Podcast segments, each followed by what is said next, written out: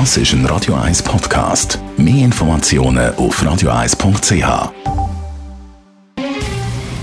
Der Finanztag auf Radio 1. Verstehen, was Menschen und den Markt bewegt. In Zusammenarbeit mit der Zürcher Privatbank Merki Baumann.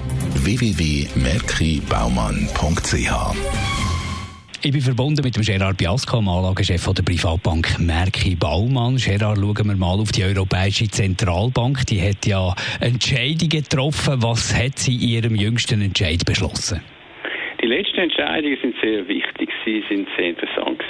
Sie haben auf der einen Seite die Europäische Zentralbank ihre Bilanzausweitung, also die Anleihenkäufe oder Obligationenkäufe, haben sie erhöht und zwar ziemlich massiv auf 1850 Milliarden Euro, also das heißt um 500 Milliarden mehr als bisher. Und auf der anderen Seite, und das ist wahrscheinlich sogar noch wichtiger, haben sie die Obligationenkäufe auch zeitlich verlängert. Und zwar bis Ende vom ersten Quartal 2022 werden Obligationen, Staatsobligationen und, und Unternehmensobligationen in der Eurozone von der Europäischen Zentralbank aufgekauft. Warum ist es nötig geworden?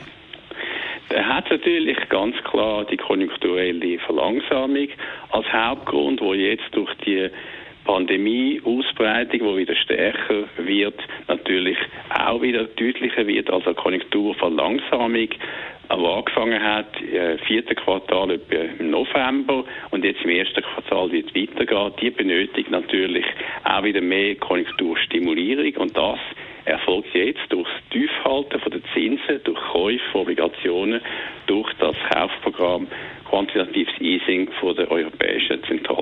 Was werden jetzt die Entscheidungen für Konklusionen haben für die Märkte?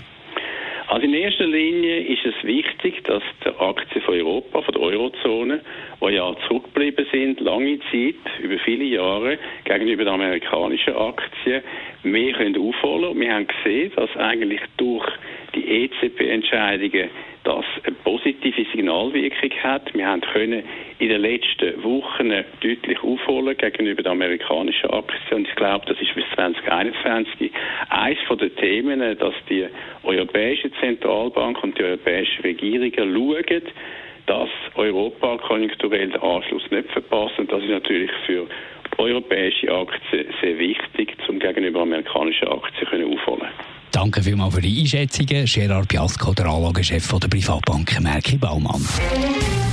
Der Finanztag gibt es auch als Podcast auf radioeis.ch. Präsentiert von der Zürcher Privatbank Merki Baumann.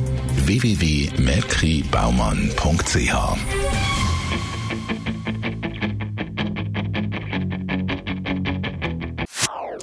Das ist ein Radio 1 Podcast. Mehr Informationen auf radioeis.ch.